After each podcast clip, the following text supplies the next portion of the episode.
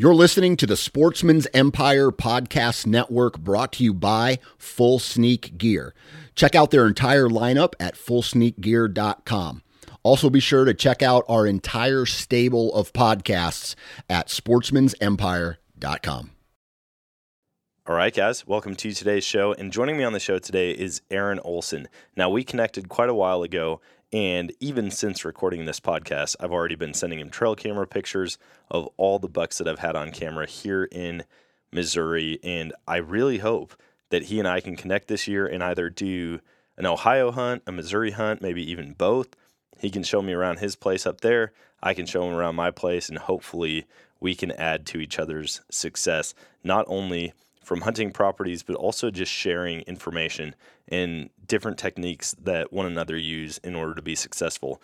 That's what this podcast is all about about Aaron's progression in the outdoor space, how he's becoming a better hunter year after year, acquiring new properties, things like that. So let's jump into today's episode with Aaron. Like he was doing things that were just badass that was one of the coolest moments of my life. I was really scared, but knowing that Dan had the gun, I did have the rifle, like, we would be okay.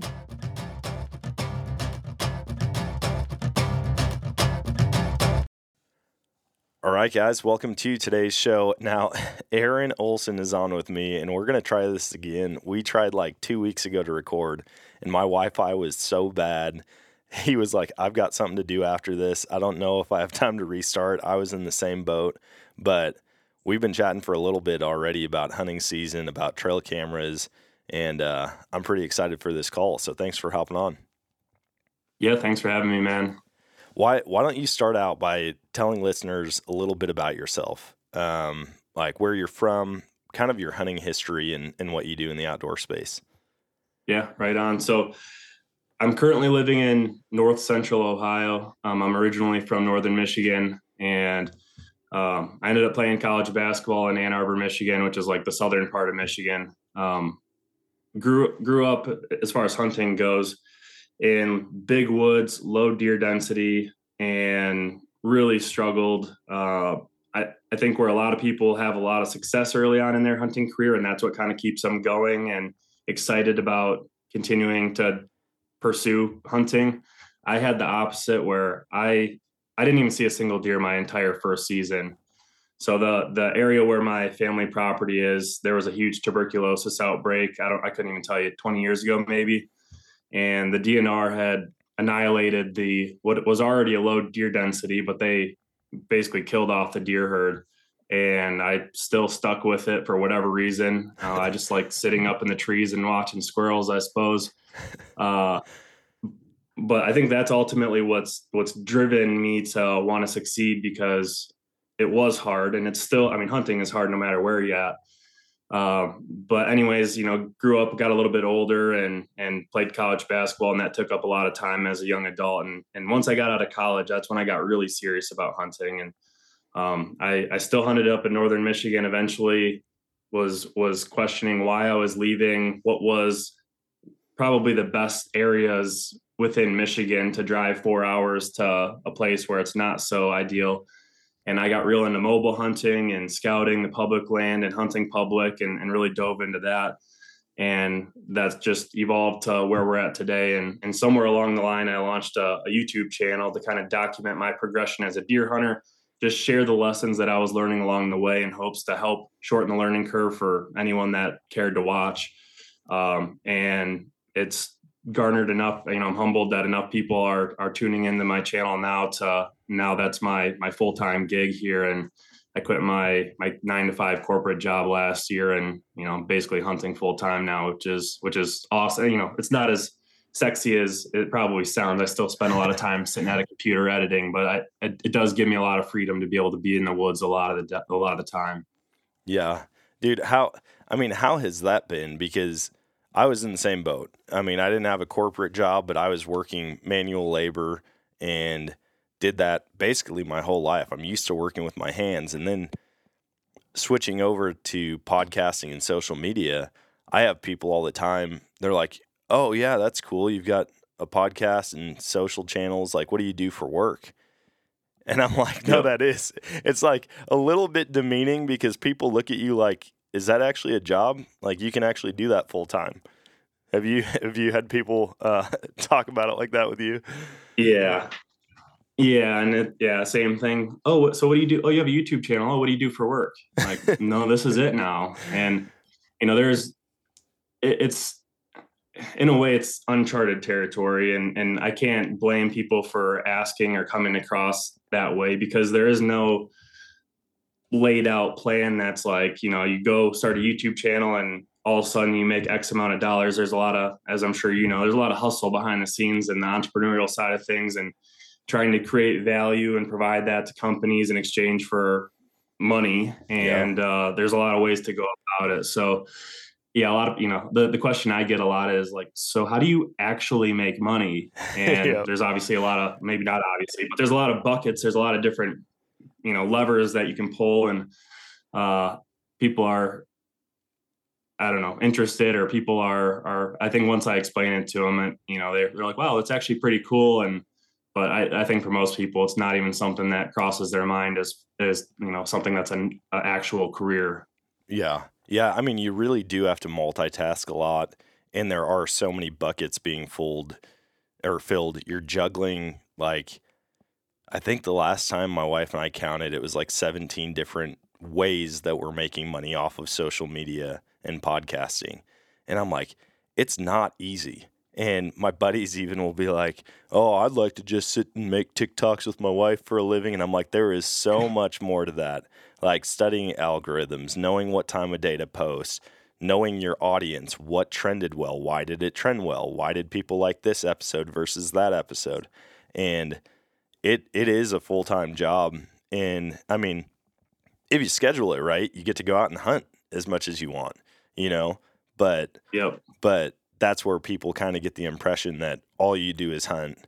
You just turn the camera on and that's it. And it's like, no, there's so much more to it than that.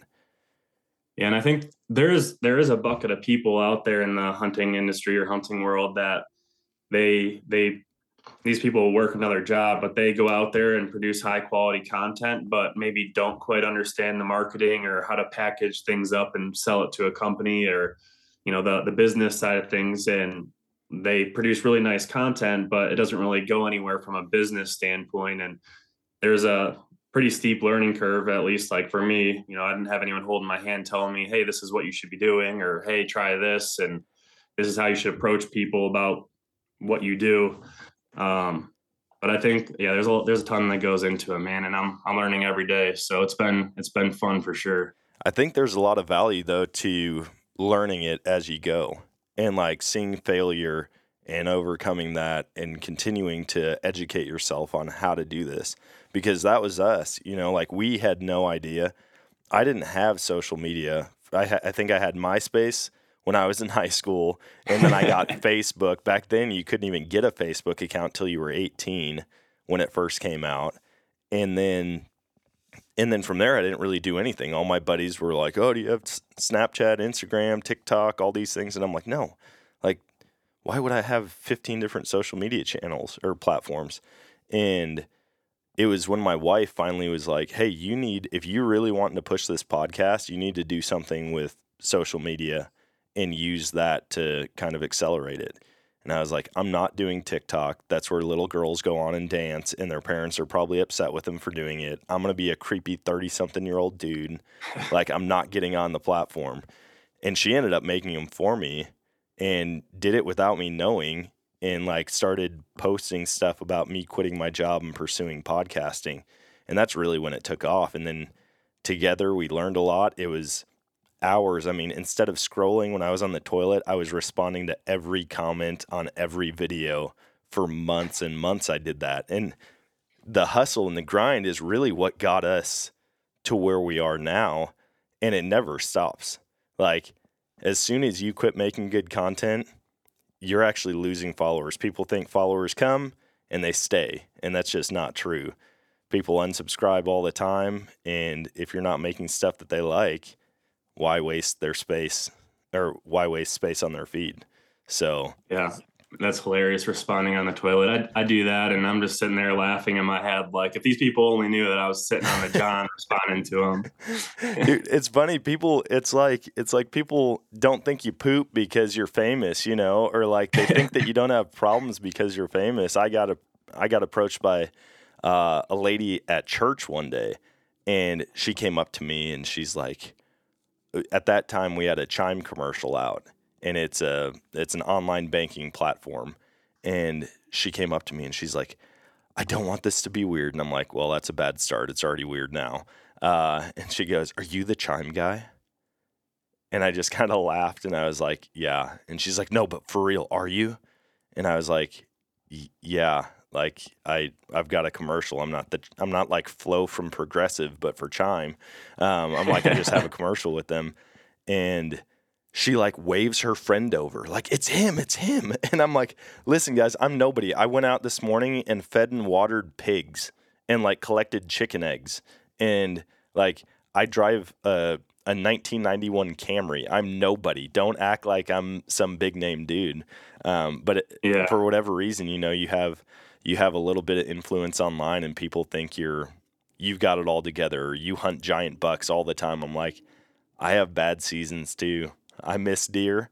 Uh, I I don't position myself right when they come in and have close encounters with no shot opportunity. Like just because I do this for a living doesn't mean I'm perfect or that I get it right all the time. Yep. Yeah. The only difference now is I I have enough time where even while I screw it up 90% of the time, I generally can get it right once or twice over the course of the season. Yeah. But yeah, I'm right there with you, man. Like I'm I think it's all part of the fun. Like I, I screw up and you know try to learn from it. But yeah, man, it's uh, it yeah. When you start getting recognized here and there, like it's it's definitely interesting being out there. But um, yeah, like I'm I'm a nobody. I'm just somebody who's you know posting stuff online and hunting and trying to add value. But yeah, I just see myself as an. I mean, I'm not that I see myself. I am just a normal dude, just yeah. like anybody else listening to this. I just happen to post my stuff online. Yeah. Yeah, and it's cool, man, to stay humble like that. I mean, I've seen it get to other people's heads that I follow or that I encounter at uh, at a trade show, and I'm like, ooh, like I don't want to be that. I don't want to be that guy who's just like doesn't give you the time of day, doesn't talk. I love when people come up to us. I don't do I don't love it in like a hey, I got recognized, but when people come up and actually approach you like a person and then you learn their name and you find out where they're from and you just talk and share hunting stories. I think my wife hates it when she's at trade shows with me because I will spend an hour talking to that one person and I'm like, dude, so where do you hunt? Oh, you're not that far. We should totally get together and hunt. Like, what all do you hunt? You want to go squirrel hunting, duck hunting, deer hunting? I don't care. And she's just like, oh my gosh, what if all of these people take you up on it? And I'm like, they never do. they really don't. They never do. Um, but it would be fun. Like I love hunting with new people, so bring it on. Oh yeah. Yeah, I was just at the Great American Outdoor Show in Pennsylvania and had a blast. You know, everyone's showing pictures of the deer that they shot or trail cam pictures. And it's it's funny, like well, wherever you are, you know, you find out somebody else hunts. It's like it just happens subconsciously with no words exchanged. It's like, oh, you hunt, I hunt. Both both guys reach into their pocket, start pulling up their phone. They're like, here's a buck I killed. Check out this trail cam buck. And it's just like natural. Like it happens. Doesn't matter how old the person is. It happens every time. I swear. Yeah, dude. I I love that moment because you just know you're gonna hear the stories. You're gonna see the deer, and I get pumped for people. Like I'm not a snooty guy at all. You can shoot. You can shoot a 40 inch buck or a 180 inch buck, and if you're passionate about it, I'm happy for you. You know, yep. I we were at uh, Bowfest in northern Wisconsin last year. It's like, it's kind of like a uh, TAC event, but they've got like live music every single night. It's a really cool setup. And I, I did a giveaway with some Vortex binos, and I had uh, three bucks up on the wall, a euro and two shoulder mounts. And it was so funny because I could tell the guys who were super into themselves or like, oh, I only shoot big bucks. I had a couple guys just to my face be like, dude, that one could have gone at least a couple more years. And I'm thinking, like, I don't really care what you think. I'm happy about these deer. And that's why they're up on the wall behind me. No, I haven't shot a 180 inch deer, and I hope to one day. But Yeah. if it comes in and I'm pumped about it, like I'm pulling the trigger or hitting the release, and 100%. you guys can you guys can take your big bucks and go somewhere else with it for all I care. Yeah, I'm right there with you. Like, there's a lot of little buck shaming that happens, and like, especially coming from Michigan, it's like a, it's a huge hot topic because it's a two buck state. You know, there's, I don't know, there's, it's a whole can of worms, and I'm not going to open it, but it, it seems like there's potential for a lot of good deer, and there's not as many good deer as most people want. But you got, you know, the camp of people that are like, it's my tag, I'm going to kill what I want. And then you have the other camp that wants increased regulations to further age structure and, and antlers and whatnot. But like growing up there, like I got like this buck's like 100 inches, this buck's like not very big either. And they were like my first couple of bow bucks. And like my buddy asked me if I was getting them shoulder mounted. And I was like, is that even a real question? Heck yeah, I'm getting them shoulder Yeah, mounted. Those things are huge. And now I look at them like I got like I got the Ohio walls, the wall that you can't see, and the Ohio wall is a lot more impressive than the Michigan walls here. So it's uh it- yeah, it's just e- everything's relative and everything like you know I I got friends that still shoot year and a half old bucks and they're just genuinely so excited, and it's like all right, I can't be upset that this kid's shooting you know a small six point if he's he's jacked out he's as jacked shooting that as I am shooting a 140 inch buck like who am I to judge Yeah. so I still judge him a little bit, but Oh yeah, I, I think everybody's got that. Like if you don't do it my way, there's some judgment, but it's it's the difference between having that internally and just voicing it to everybody. Even th- like I give my buddies a hard time all day long. My brother all day long. It doesn't matter what he shoots. It could be the biggest buck I've ever seen, and I want to be like, really, dude. You're not going to give it another year. Oh, you're just out here trophy hunting. You know, like I'll find a way to give them a hard time about it. But it's when you do it to strangers and it's like online, that doesn't help anybody out. And I intentionally post some videos where people are just like, it's my tag, man. I can shoot whatever I want. And they're like tagging okayest hunter. And I'm like, dude, go for Yeah. it, man. I love him. Uh, but I'm like, you guys just have to realize this is satire. Like you gotta you gotta just do what you want.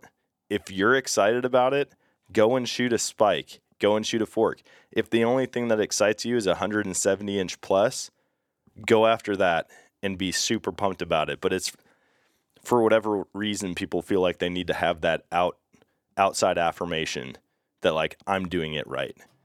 Even though you're never going to get everybody on board. All right, how many of you guys hate dealing with tangled up rope? Trying to untie it, it's all knotted up, and you actually really need it at the time. Don't raise your hands because I obviously can't see you, but those days are long gone.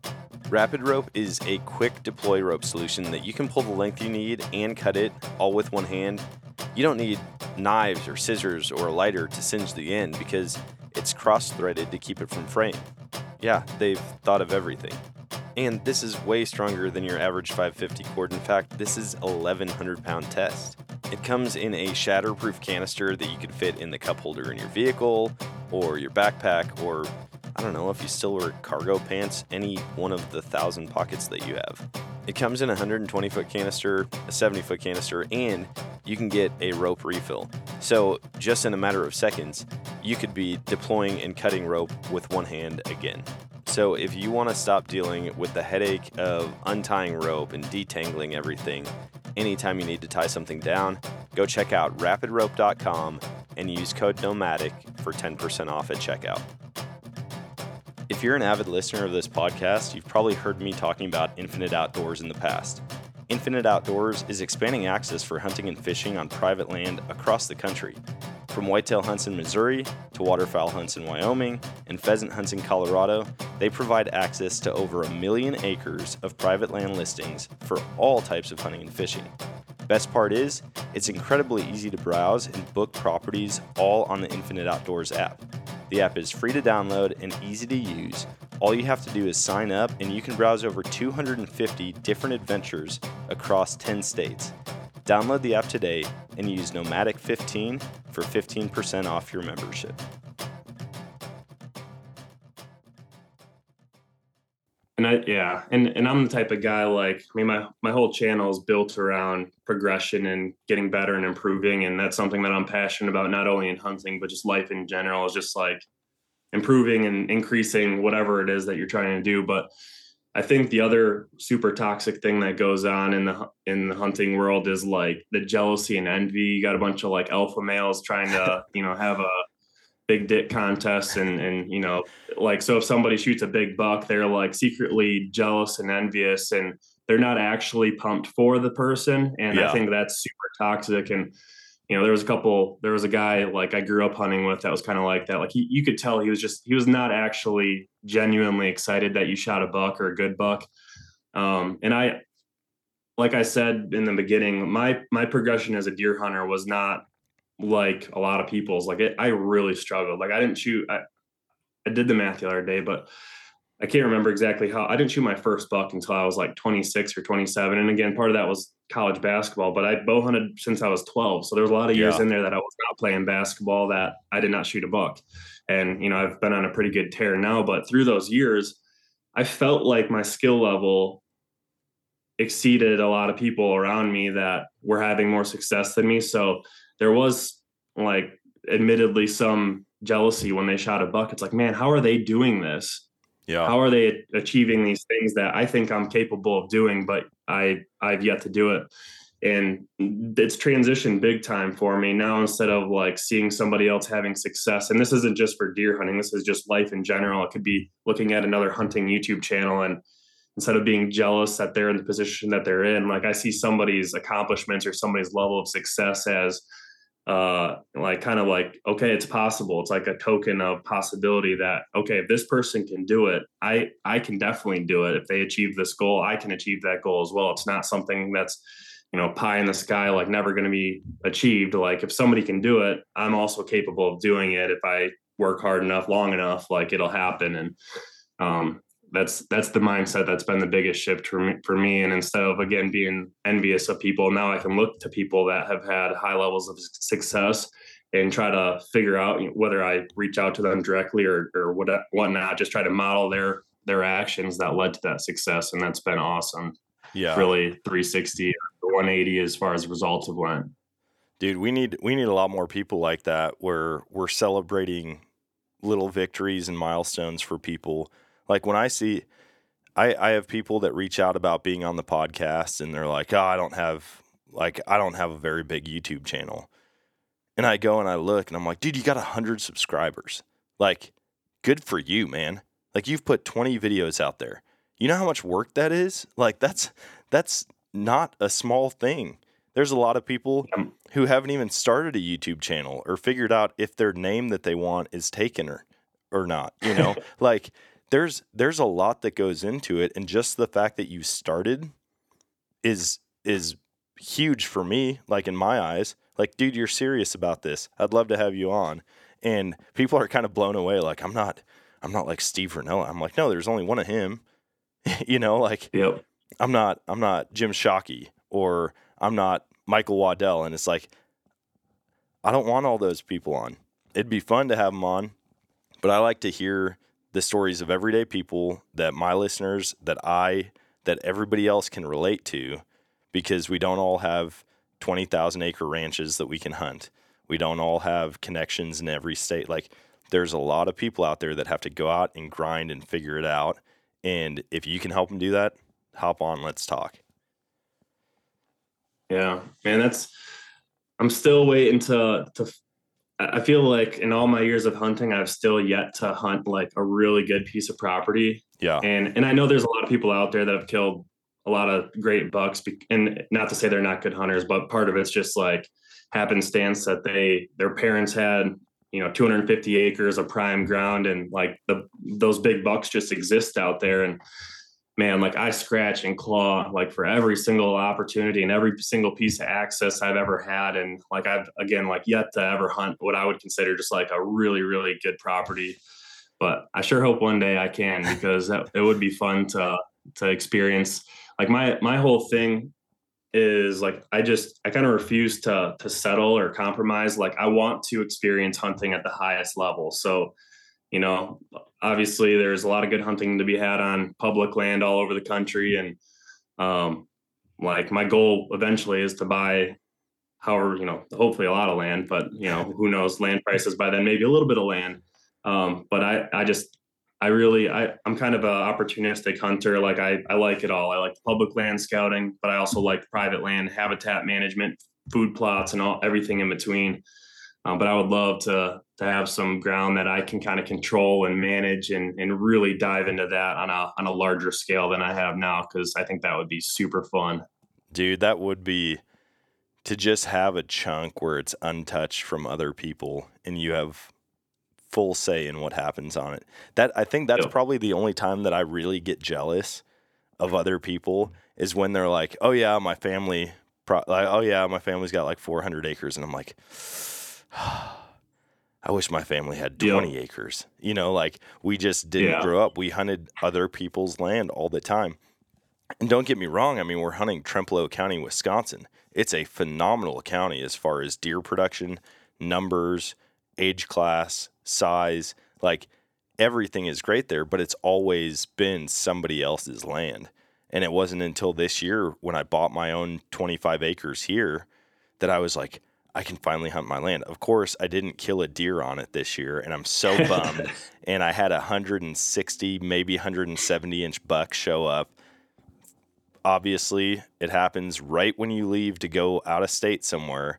The morning every I, time. The morning I left for Colorado for elk hunting, he shows up, never seen this buck before, and then he proceeds to spend three days on my property while I'm in Colorado. And just a giant, like an absolute giant 10 point and midday, afternoon, early morning, he was there the whole time. And uh, but yeah, to for me, I was like, man, I've got I I've got a really good chance of success of hunting a different private chunk. I don't own it, but I've got sole permission on it. I think I could go there tonight and get a buck down. But I really want to hunt a deer on my like I want to shoot a deer on my property. Yeah, that'd be super cool. And I went out. That was the final day of season. Got a shot on a doe. Just a, it it just didn't end well. Still don't know what went wrong, but tracked it and tracked it and tracked it. And of course, while I'm tracking it, I get a trail cam notification that my number one target buck is on that property right where I was going to sit had I not hunted mine. So wow. it was it was a pretty rough ending to my season, but lessons learned, you know, like you got to go it for me it was more important to get a deer on my property than it was to even take my target buck and so that's why i went out. And i stand by my decision still. It's a little bit a little bit salty about it but that's all right. Yeah i i'm in the same boat though as far as having your your target buck showing up in daylight as soon as you leave. Like i i tend uh I, I typically do like an early season hunt like somewhere that opens up early September. So I've, you know, a lot of the Western states open up early. And then I try to do a rut trip. And then, you know, in between those times and after those times, I'm hunting like my local states. Um, so like this, this past year, I had this, I drew Iowa. So I was going to Iowa. I think I left Halloween and left. And for November 1st through 7th, I had on my I got five acres behind my house and I got a, sick food plot and it's not a lot of land, but it's just like the right piece of land. Yeah. And I just had this perfect, typical, like 160 inch 10 point every single day in daylight. The whole time I was out there in Iowa and I was out there on public land in Iowa and had some good hunts, but like really was we were struggling to get on like bucks of that caliber. And uh it's like, man, if I would have just stayed home. And the same thing happened the year before. I was out in Kansas and I had these giant bucks daylighting like right around my house. So this next, you know, this season, I'm we'll see if it I'm uh, um, it's it gets more complicated when you start hunting with other people and you know whether it's my dad or, or now like incorporating a cameraman into things yeah like you know you have to kind of set dates in advance and playing around that so uh i as of right now, I would love to be home in Ohio that first week of November because, like you said, like as soon as you leave, that's when all the action's happening. And if I just stay there, maybe I'd I'd probably have more success if I just stay in my own backyard for, you know, the, the best time. Not my literal backyard, but kind of. Um, but yeah, we'll see. I'll probably end up leaving again. But my hope is that all the work through the entire year in the off season, my hope would be that I'd be able to tag out before you know the best time of the year here and Yeah. spend the rut elsewhere, but it doesn't seem to happen that way. See, I th- I feel like here my best time is early, early season.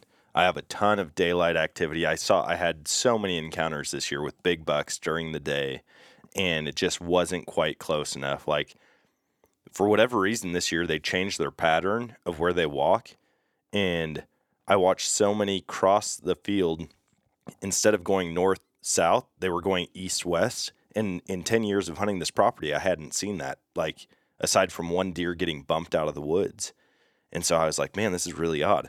But come October, they might daylight once or twice. And then that first week of November, there's probably one opportunity at each buck that I could get if I'm here. But I haven't hunted the first week of November now in, man, probably five years because it falls Wow. right when Colorado elk camp happens. And everyone's like, I can't believe, man, I can't believe you're leaving. I can't believe you're. I'm like, dude, trust me. I know exactly what's going to happen. Is they're going to show up today. I'm I'm driving through Kansas and they're probably standing in front of my tree stand.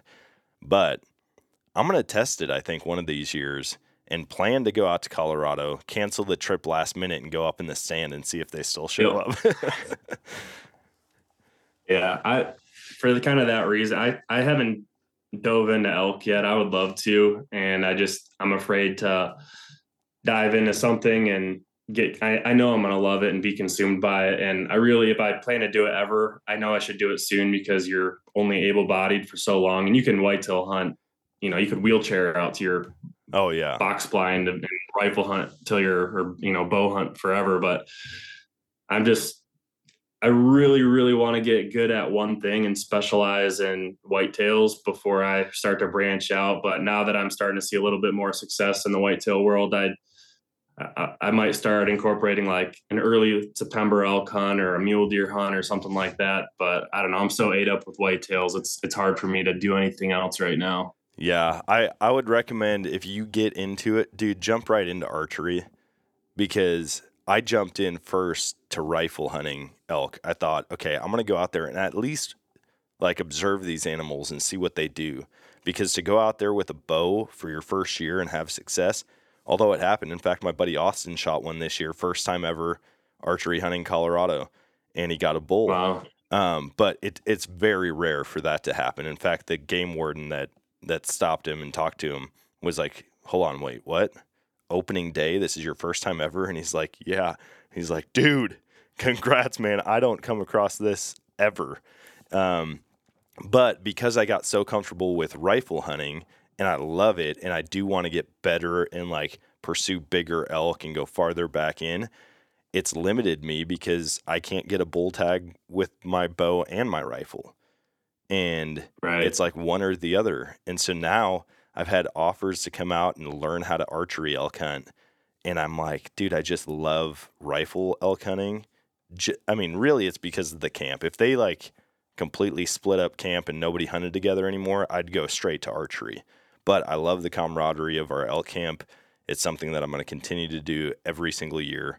But it's just so tough, man, because I do want to. I want to go out to Colorado with my bow, and Yeah. especially when you find success doing uh, it one way, it's tough. You know, it's like I could. I think I could go back out and do it again. I could go back out and do it again, and now it's like I've three. I've killed three bulls out there with my rifle, and That's awesome. it's hard for me to then be like, "Hey, you know what? Let me let me take myself out at the knees and now switch over to archery." So I think once I switch over to archery, it's going to be a different state. Yeah. Would it be a an or or an and? Would you just add in an archery hunt to your current lineup? Oh, I would add it in for sure. Yeah. yeah, I've got one spot in Utah that I'm really interested in. I've been putting in points there. Um, I'm going to be putting in points in a lot of different places for for the years to come. In fact, Missouri now has an elk season. I've been building points here. Um, I've been putting in for Kentucky and Pennsylvania, places that most people aren't looking at. You know, they want the big mountains, they want the scenery, they Yep. want the whole thing. Um, and then obviously a bunch of Western states. So I'm going to add it in for sure. I just have a fear that I'm gonna completely abandon rifle once I find success once with a bow. Well, there's only one way to find out, I suppose. Yeah. So yeah, well, ho- hopefully you go and you kill one with a bow. I can't imagine killing an animal that big with archery equipment. That'd be, I mean, it's definitely a bucket list hunt, and I know it's not, it's not so far out there that it's unattainable. I know a lot of people go out there and kill them with a bow every year. So again, like I'll, I'll make the jump eventually, maybe next year. I just Yeah. gotta, just gotta do it. But Dude, it's Yeah, fun, I- man. I You'll think- enjoy it for sure. Yeah and as far as like what you're saying like it's not just the elk hunting it's the the camp experience that's super important. Like i do most of the stuff that i do is all by myself just because it's hard to find other people that are on the same schedule as myself and you know my other friends that do hunt seriously like they all have their preferences on what states they want to be in at what points in the season so we kind of differ in hunting styles. Uh, so the few times that I do get to share camp with a group of guys that are, you know, hardcore hunters and sit there and BS and talk about hunting and life and everything else, like I, I really cherish that that Yeah. opportunity, and it's something that I definitely intend to do more of move, moving forward. But it's it's tough to find like the right group of guys, and and again, like I, like what we were talking about earlier, like the the toxic traits of some people, like you got to have a good deer camp where everybody's on the same page and everybody's rooting for you. And um, I was out in North Dakota in September this last year with um, the guys from Whitetail DNA, and there's a couple other uh, guys out there. And like one, we basically like we all had a bunch of cameras, and we were all like sharing intel, and you know trying to put each other on bucks and help each other out. And you know, here's what I observed. I think somebody else needs to come around and approach it from this way, and one of us will get a crack at these bucks. And it was just a really cool experience where like everybody was fully transparent and trying to basically just trying to help everybody else kill Yeah. deer because it's not always like that. A lot of people keep their heart, their cards to their chest and you know, don't want to, you know, you, it's like you go, you meet somebody at the public land parking lot or the trailhead and you see anything. Oh, just, you know, a couple, couple little ones or, you know, you, you always kind of embellish what you truly saw. Cause you don't want to say, Oh yeah, I saw a slammer back there and they were chasing all over and it was just tore up with rubs. Like you're not going to tell somebody that, but when you get with the right group of guys that you're all invested in each other's success, that's pretty special. And like that's I, I want to start creating that. And I do think it's something that you kind of have to, I don't know, you have to be intentional about trying to get get certain people together. And I don't know, I I feel strongly about doing more of that moving forward because I've that's been lacking from my hunting experience for the last probably better part of a decade. Yeah. Yeah, man. When you get when you get like minded people out there, or even you might differ on some things, but like you can you can show them like this is what I do and this is why I do it this way. And I learn things all the time from people that I hunt with, and uh, especially that XOP hunt up in Wisconsin this year. Man, I went into it not thinking like I'm the world's best hunter, but I'm like I know how to hunt. Like I I get it done most of the time. And I get up there and I start talking to people who are like serious, serious big buck killers, like killing a dozen plus public land bucks, like good bucks a year. And I'm like, dude, I know nothing. Teach me your ways. Like, I want to know everything Yeah. that you know. And uh, especially when you find guys that are open to sharing this stuff. And it's like, they can share techniques. You know, I didn't get any pin drops of like, hey, you should go and sit right here. You know, you Yep. should come to Ohio or go down to Iowa. I'm not getting destination information, but as far as like strategy, hey, this is how I do it. This is how I found success. And there's a thousand ways to find success. But it's like when you can figure, when you can pull pieces from other people and then kind of mold that into what makes sense for you and how to how to make it happen. I I mean I've used techniques now that I learned in Wisconsin last year for the first time, and I've I've used them down here and had encounters with deer because of it. So you definitely yeah you definitely need to come down to Missouri and hunt and I'll learn from you. I may be able to teach you something. You might know everything I already know, but like it's a fun. it really is a fun hunt. it, dude, it's a crazy hunt down here, and it's tough because I talk about it on the podcast, and I kind of don't want to, um, just because more people are going to be looking into where I hunt or like this area. But when I first moved here, I had a guy at work. I was talking to him, And I was like, yeah, we moved out to this property. I'm gonna go deer hunt it. And I'm like, hope hopefully I can get a big buck this year. And he looked at me dead in the eyes and he's like, dude, hopefully you see a deer this year. And I was like, what? And he's like, oh, I go I go years without seeing deer sometimes. And I'm like, oh gosh, why did I move to Missouri? Like this is stupid. I don't want to I don't want to sit there with twiddling my thumbs all season. And I think for one year I saw a doe at like 300 yards. And after that, I was like, I'm going to figure this property out. It was my first time hunting it. And I figured it out, and I've had success almost every year since then. And I've seen bucks. We talked about it before I hit record. I pulled all my cards the other day with my kids. I've got nine shooter bucks that I've got folders full of pictures um, from these deer all throughout season. Some of them, you know, I might have a half a dozen pictures. There's a couple bucks I've got probably three or four hundred pictures of them, and on top of that, I've probably got twenty to thirty unnamed bucks that are just you know spikes, forks, six points, small eights, where it's like I'm gonna see what they develop into, and then I like to let them. I like to let them get a little older before I give them a name. And some of the Yeah. names I give them are so stupid, man. Like I don't even remember half of them until I go back and look at the folder. I'm like, why did I name him that? Oh yeah, this is why. Um, but yeah, dude, you got to come check it out, man. And I'll I'll share some pictures with you, get you fired Come up to come down. down here.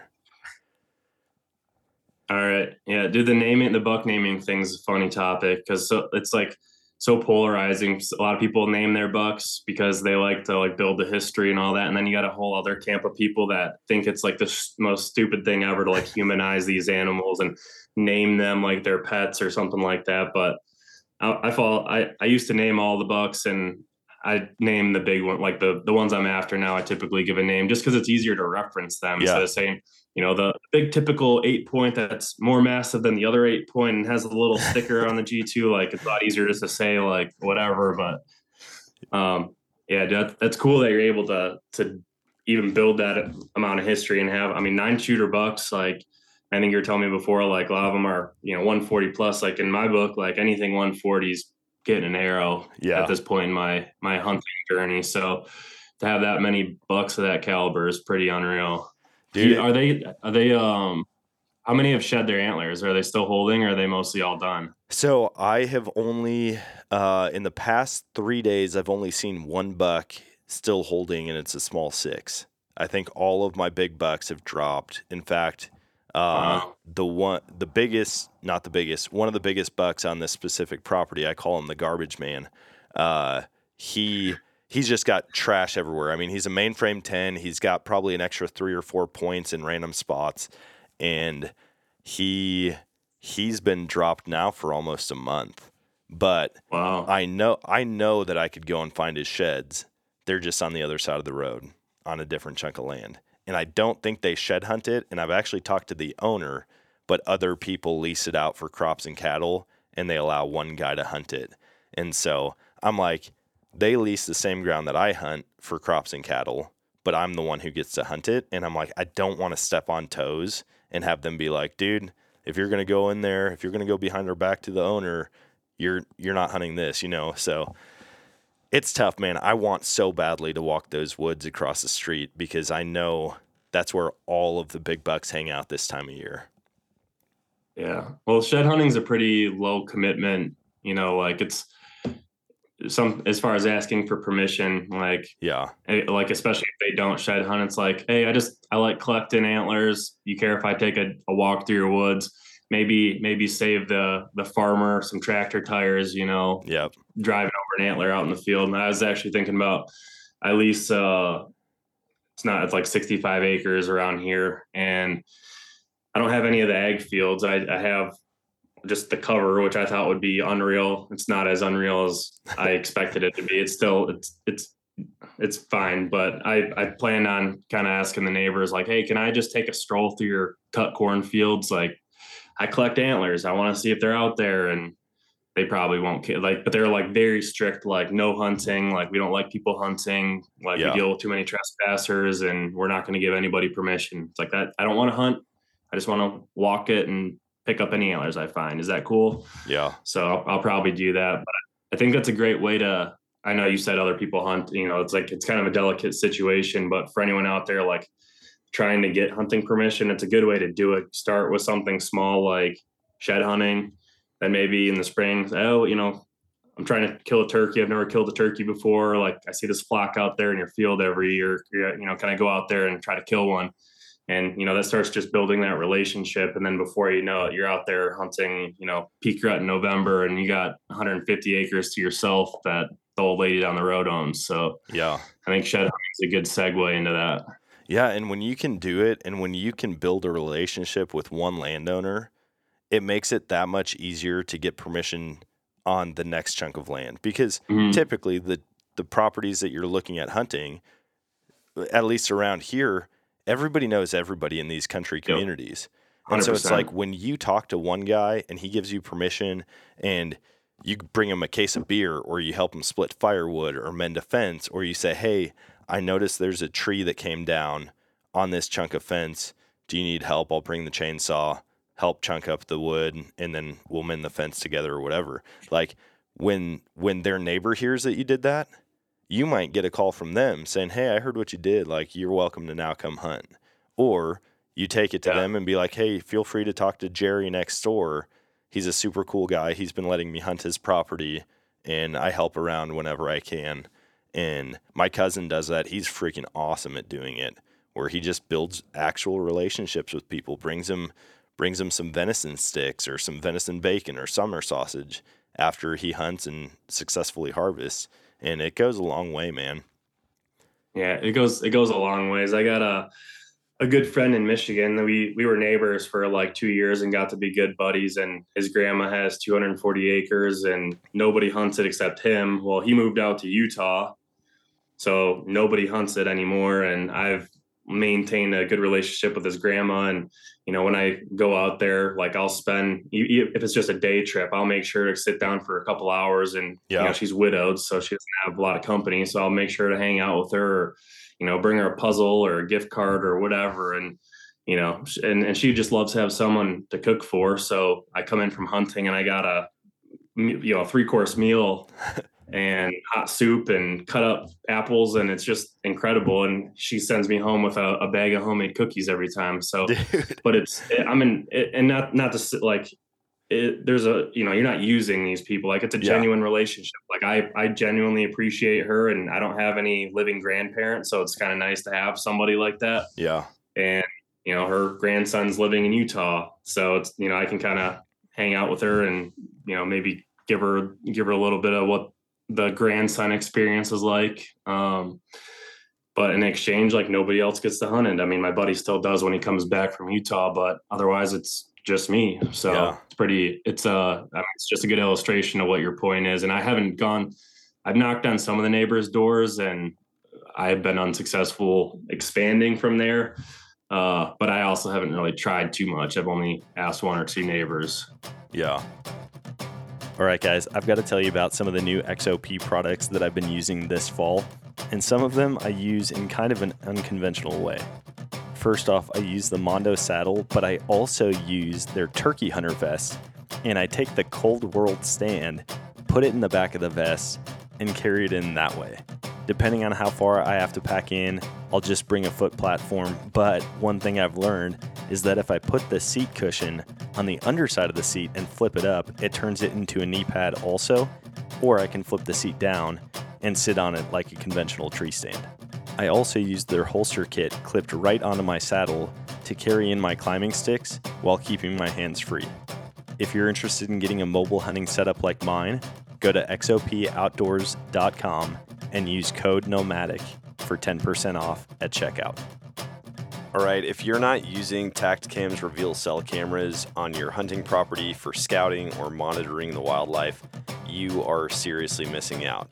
When you pair that with the Reveal mobile app, you can see the action as it's happening no matter where you are. In fact, I've got trail cameras up in Wisconsin on the land that we hunt. And not only do I get pictures from those cameras sent to me, I can also track the progress of the camera, the battery life, how much memory is left on the SD card, and I can see what the weather's doing at the time that a picture is taken.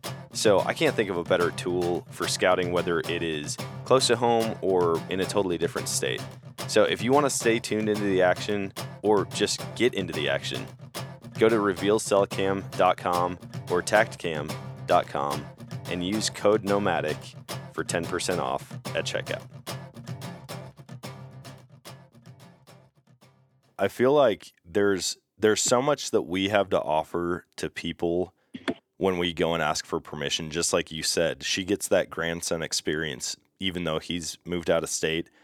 You're kind of like her interim grandson you know and i i went one time with my wife we were just looking for permission to rabbit hunt on uh, we already had a bunch of property but there was one chunk that i was like man it'd be sweet to go hunt these hay bale rows and i feel like we could get some rabbits out of it and I stopped at the guy's house and his wife came out. She invited us in. Then he came in from milking cows and we just sat and talked with them.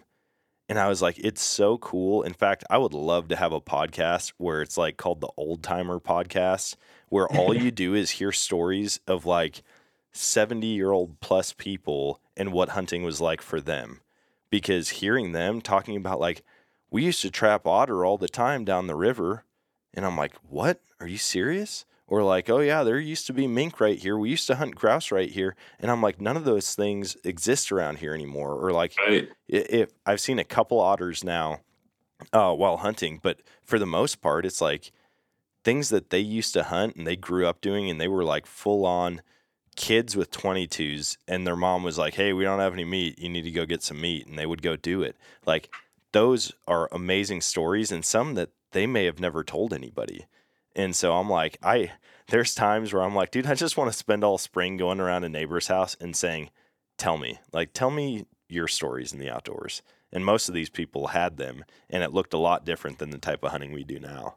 Yeah, that would be interesting. Yeah, because there was no social media back then. There was no YouTube or Facebook or Instagram. So what their experience was, and I, I mean, I've heard a lot of these stories, and I feel like there's a lot of there was a lot of rule bending, or maybe the, the rules weren't quite as closely followed back in the day by by at least some people. But yeah, it's, it's definitely cool. I, my uh, one of my best friends growing up, like his dad was a hardcore bow hunter, and he he was just he'd tell us stories about how he'd be just like sitting on a branch in an apple tree and have a doe come eat an apple off the branch that he's sitting on, and and just like just little stories like that were cool to hear because a lot of us don't hunt like that anymore, and you know it. There's there's a whole different world you know that they probably experience compared to what we're experiencing now especially with the equipment we have and cell cameras and the mobile hunting stuff that's available these days it's just completely different experience Yeah. Yeah, it's it's wild, man, when you get down like when you actually spend time, quality time with people and hearing their I'm sure you've come across some that it's like, but did that actually happen? like I hear stories about like uh I won't say this one because they'll know who, exactly who it is if they listen to this podcast. But uh, yeah, we just we would spend quality time with people, and one of the guys uh, that we met when we first moved out into the country out there, we had like a phenomenal relationship with. My my wife would go and help him clean his house. We'd help him on his orchard. Um, I would go over and till his garden for him when it was coming time to till, and it was so funny because he would he'd be like, well, well, damn, Dan, if I knew you looked that good working, I would have had you come over sooner. And I'm like, easy, man. My wife's standing right here. And then like they had they had live music at the senior center in town, and it was like two Thursdays a month. And so my wife and I would go there and just dance. And it was like literally we were the youngest by 50 years. Yep. And all the old ladies would come up and they'd grab me. They're like, I'm not asking, you're coming with me. And I would go up there and I'm like, dude, I don't know how you still have hips left. Like my legs hurt. It feels like I've been snowboarding all day, like dancing with these people. And all the guys would come grab my wife and dance with her. And it was like building genuine relationships with people. And I can I would continue to do that even if I didn't have permission to hunt his property. You know what I mean? Like Yep.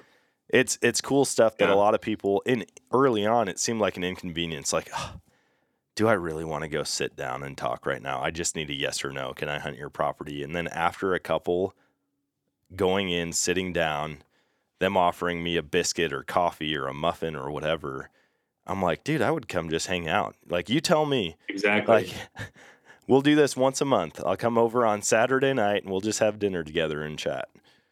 Yeah, and and then like stuff like that, you know, whether it leads to permission or not, but when you do get permission to hunt in a place like that where you have a real relationship, somebody else comes knocking on the door. Nope, somebody's already hunting here. Yep. Nope, sorry, already got somebody hunting here, and like, I mean, and and these days where leasing and and stuff like that is so prevalent, and people kind of realize how much money they could possibly make by letting somebody hunt their land and having a contractual agreement it's it's access is tougher to get. So if Yeah. you get into something like where you have a, a good relationship with somebody and it, it's exclusive, just because they like you as a person, you like them as a person, like that's pretty it's pretty incredible. But I- think there's a lot more of those opportunities out there than people realize. Yeah. We're just in, in the days of you know I'd mm. rather text somebody than call them, and mm-hmm. I'm afraid to talk to somebody face to face and when I walk around in public, I stare at my feet because I'm afraid to make eye contact with anybody. Like that, that's society right now. So I think people Yeah. are so afraid to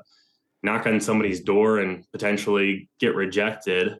And like, what's the worst that's going to happen? Like, I'm sure if you ask, you knock on enough doors, you might have a pretty negative encounter eventually. But Yeah. for the most part, even if it's a no, it's going to be a polite no, and you're not going to get you're not you're not going to get hurt. So like just don't be afraid to knock on doors ask for permission. And i i have friends that they they go on these out of state hunts and they spend the first couple of days door knocking and all of a sudden they have a few thousand acres to hunt for the, the rest of the week. And then you got everybody else crammed on a little bit of public land and struggling because they're you know stepping on each other's toes. So don't don't be afraid to door knock.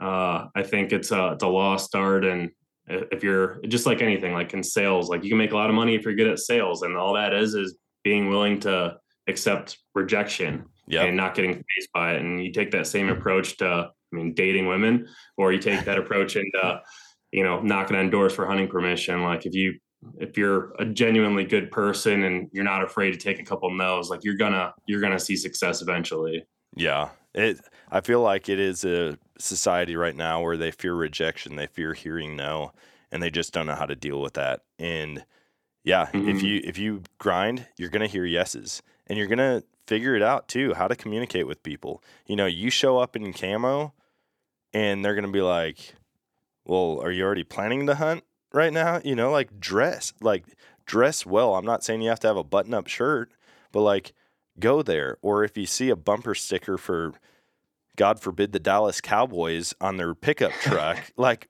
strike up a conversation with them about it. Um, but yeah, it's a it's an art form all in itself trying to get permission on on private land. Um, where how many how many states right now are you hunting? Like this year, how many did you hunt?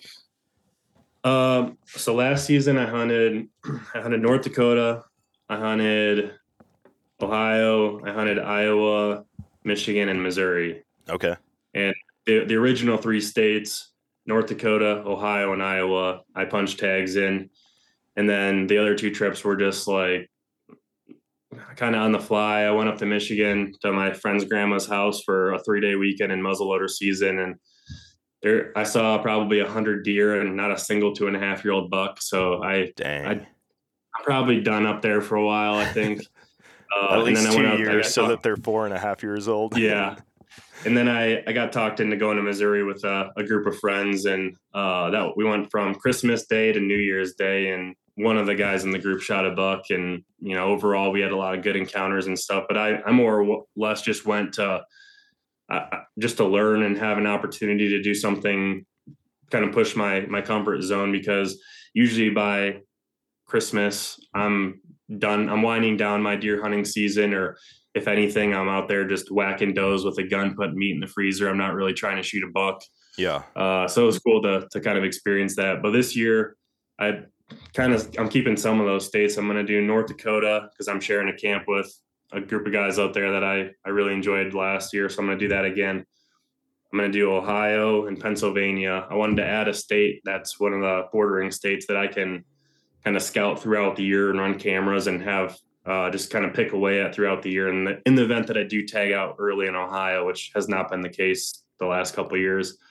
And then I'm going to do Kansas in the rut and then Missouri late season if all the other tags are filled, which, you know, Yeah. you can be as ambitious as you want. Hunting season doesn't always, the tags don't always get filled like you anticipate. And, but that's, that's what's on the, that's what I'm preparing for. Whether that all comes to fruition, we'll see. Yeah. Dang, man. I mean, that's quite the that's quite the list of states that you're hunting though. I think I'm actually I was talking to one of my buddies from XOP the other day, Tom, he's been on the on the podcast quite a bit, and it sounds like we might be doing an Ohio hunt this year, which I've never hunted Ohio. In fact, I've only been to Ohio a couple times in my life. And so we might be doing a float in hunt again, hit the river and try to Oh, find that'd a be spot. awesome. So we'll see how that goes, yeah, man. let me know I'm- if you end up coming. yeah, I'm very new to public land whitetail hunting. Like I just it seems like most of my life I've had permission on private, but I'm starting to fall in love with public land. I mean, like just you really do have to figure these animals out. And one thing that I've struggled with is thinking that I know what the animals are doing on private and not actually relying too much on a trail camera or too much on what they did last year when there's so many factors Yep. that could cause them to shift and enter the woods from the southeast side instead of the southwest side, you know. Yeah, there's pros and cons to, to public and private, and I try to hunt both. Like going back to like the original conversation, with this whole thing, like I'm I'm all about progressing and growing and trying to become the most well-rounded bow hunter I can be.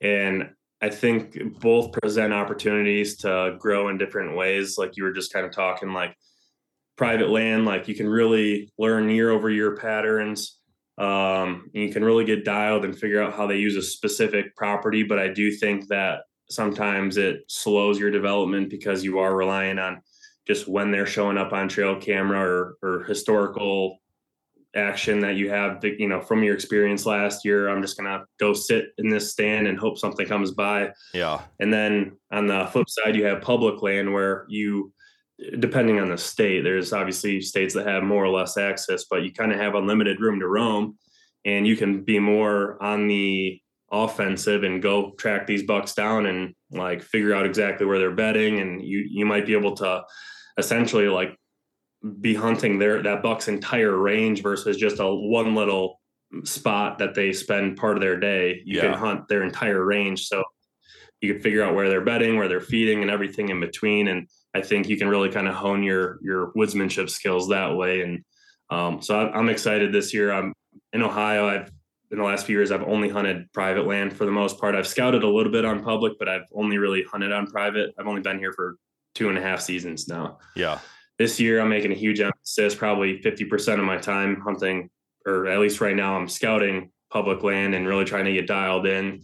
Because the other thing with private land is if you're after a certain caliber of buck and you only got one property to hunt and that buck does not exist where you're hunting like what do you do? You just sit out or you go hunt just to hunt and hope? Like Yeah. i don't i don't like just hoping and praying. So i'm trying to be more aggressive scouting on the on the public land and really honing things there. So i you know i can just go send full send at every you know every hunt i can just go going for the kill Yeah. and if you bump that buck, it doesn't really matter. You go, you move on to the next spot, and ideally, I'd have enough of those spots lined up that when season rolls around, like I can just be super aggressive and rotate around these different spots until I, you know, catch one of them. But yeah, I think there's definitely benefits to to going both routes.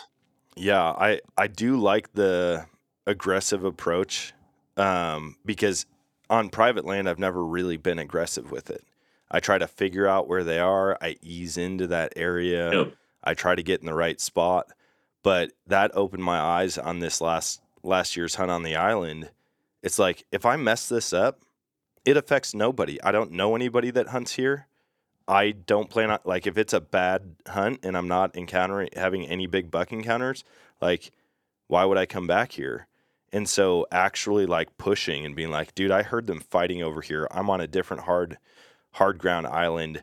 I need to cross this marsh. Go sit over there. And then hey, I don't think I was quite close enough. I'm going to move farther and then seeing the deer come from the other way and it's like now I'm going to go that way because if I was over there 3 minutes ago, it would have been legal light and I could have shot him. And then like just bouncing around like that where I would never I would never do that on a private ground chunk of ground that I've got because I'm like they're just going to bump over to the neighbors. or or like exactly what you just said you know they came out three minutes after legal shooting light but i'm i'm right on the field edge and the neighbor has all the cover. So like Yeah. I, I can't move in any further. Well when you're on public land you can push it a little bit. So yeah i i uh i'm excited for you to keep diving into the public game because i think that's what's helped me develop and grow the the most in a short you know like a condensed time frame and i think the years that i've hunted primarily private land all, whether I, a lot of times I'll see success, but I think my overall growth as a bow hunter is reduced just because I'm hunting places I'm familiar with, and I'm not I'm not as hungry to like consume and, and scout and really do the figuring out side of things too. Yeah. You you mentioned uh, you punched three tags this year. What states were those in again? Uh, North Dakota, Ohio, and Iowa.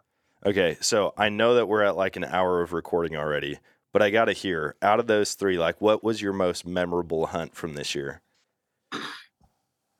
Man, that's tough. Um, I would say my least memorable, which is not what you asked me. no, that's but all right. My, but but but my least memorable is um, the biggest of the three, which was here in my home state of Ohio. It was just the gun opener, and I mean, I had some things figured out, but and more more or less, I had just put myself in the right place at the right time, and kind of got lucky holding a rifle and shot this buck at 15 yards.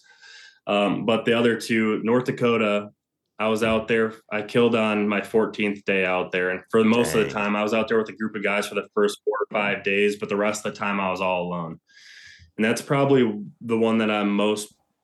It's tough between that and Iowa, but North Dakota, I killed on day 14, and for 10 of those days, I was out there by myself. And you know, when you're hunting solo, like you're you're out there with all your demons, and your mind is playing. You know, it's trying to talk you into going home and wondering what you're even doing out there. But the thing that, aside from how long that I put myself out there, and and just the fact that I persevered, is I had six encounters with the buck that I ended up killing. So I, I literally saw this buck six different times. And I, it was before we were recording, but you were talking about that island and how you think that you could have, you bumped that buck and you ran right back into that island because that's where he's safe.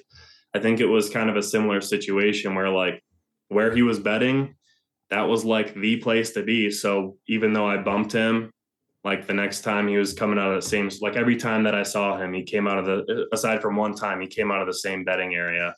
Jeez. and that like you, you don't really get that many opportunities at like a the chess game with a with a good whitetail to like put the puzzle pieces together and have that many cracks at them let alone in a two week period. Um so that that was pretty cool. It just that it left me with a little bit of a bitter taste in my mouth. I i hit the buck a little back was kind of unsure about the hit. Um there was like blood on the arrow but also some like what i assumed was stomach content. So i just played it safe. It was getting really cold at night and i left him overnight. And when i got to him in the morning i'll send you a picture after this but like the coyotes like it looked like a carcass had been laying out there for two weeks. There was not a piece a single piece of, it was just like a rib cage Oh and a spine gosh. with a head attached to it. So like i couldn't even not to say like this is why i do it but like i couldn't even take a picture with the buck to like store that memory in my mind yeah. um, so I, it was kind of a bummer, and like I filmed all, you know, I filmed it all obviously, but like I I found the buck, and it he didn't run far after. Like I shot him, and he ran in out of the field that he was in when I shot him into the woods, and I didn't know I couldn't see how far he went, but he he died basically right on the edge, and coyotes dragged him out to the edge of the field. But um, I don't know that one just between all the different encounters and how long that I was out there and I mean, I was I was pretty proud of myself for just not giving up and getting it done. Yeah. Um, but then Iowa was kind of the same story. I killed on day ten, and just one of those hunts where it wasn't like the other one where I had all these encounters. It just it was a hunt that I kind of struggled with, like building any sort of momentum or getting any type of like pattern down. That if I just you know in the rut, like if you put yourself in the right place with the you know long enough, eventually you're going to get a crack at one. Like I just I never figured out that place. So um, I was pretty pumped on that one too. On on day ten, I killed. So that one, I, I mean, I, I sat there and just soaked in like I shot him in the morning and I just sat against a tree. And usually on these trips, I'm so eager to get back to camp and, you know, gut the deer and drag them out and get them back to camp and load up and go home because usually I'm far from home. Like I just, I took like, I don't know, probably a half hour just to sit there in the woods against a tree on the ground, like looking at the buck and just kind of soaking in the moment and, you know all the adversity that that I'd overcome. And I mean, he he's not a giant buck. He's like 115 inches, which is not what I planned on shooting like when I drew Iowa, but it was going to be my last day regardless. And I was just like so tickled that everything worked out. So those yeah. those two are probably they're probably tied for most meaningful. Uh, but just kind of goes to show like it's not necessarily like just the size of the buck that that makes the trip or makes the story or makes the memory. Like it's everything else that goes into it. Yeah, it really is. And I like what you said about just sitting for like 30 minutes. I I for years fell into this trap of like I shoot a deer, I don't take any time to myself. I get my phone out, I'm calling my buddy, dude, I got him. Yep. I got this one. This is the buck that I shot. Or like, hey, I got an elk down.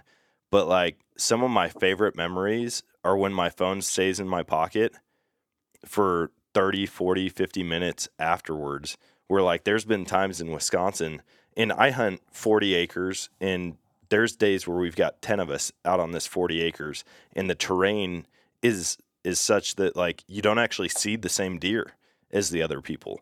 You know, like they're oh, wow. coming through these bottoms, they're coming up over a ridge line. Somebody's up here, someone's all the way down at the bottom.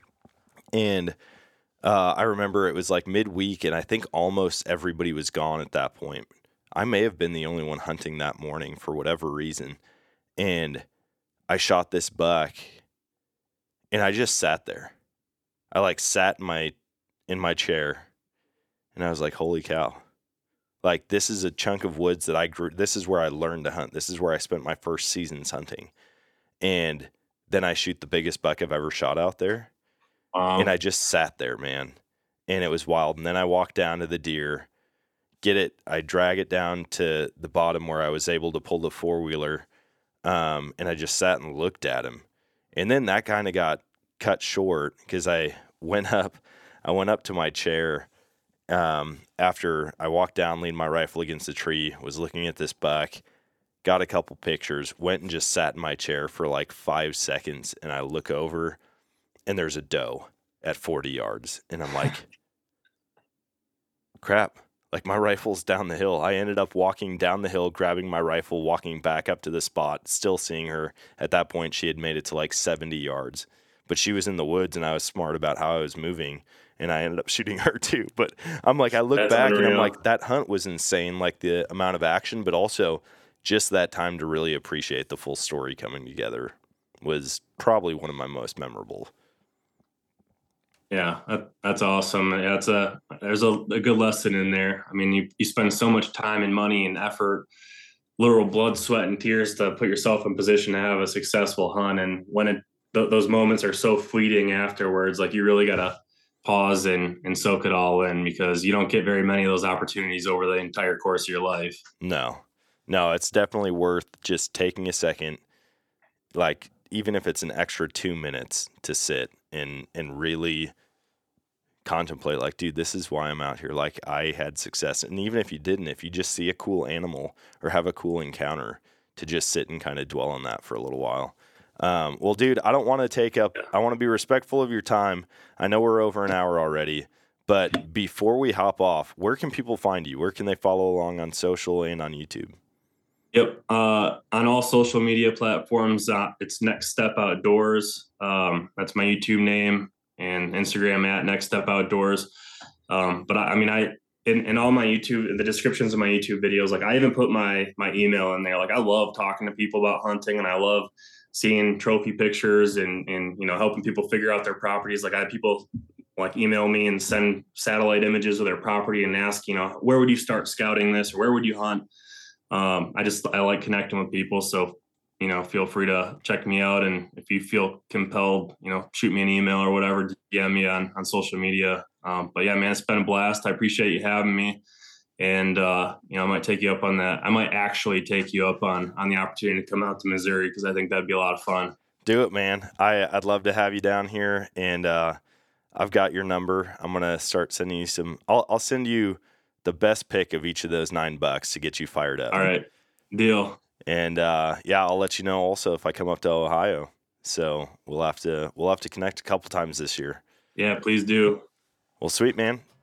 Thanks again, and uh, we'll chat soon. Absolutely, man.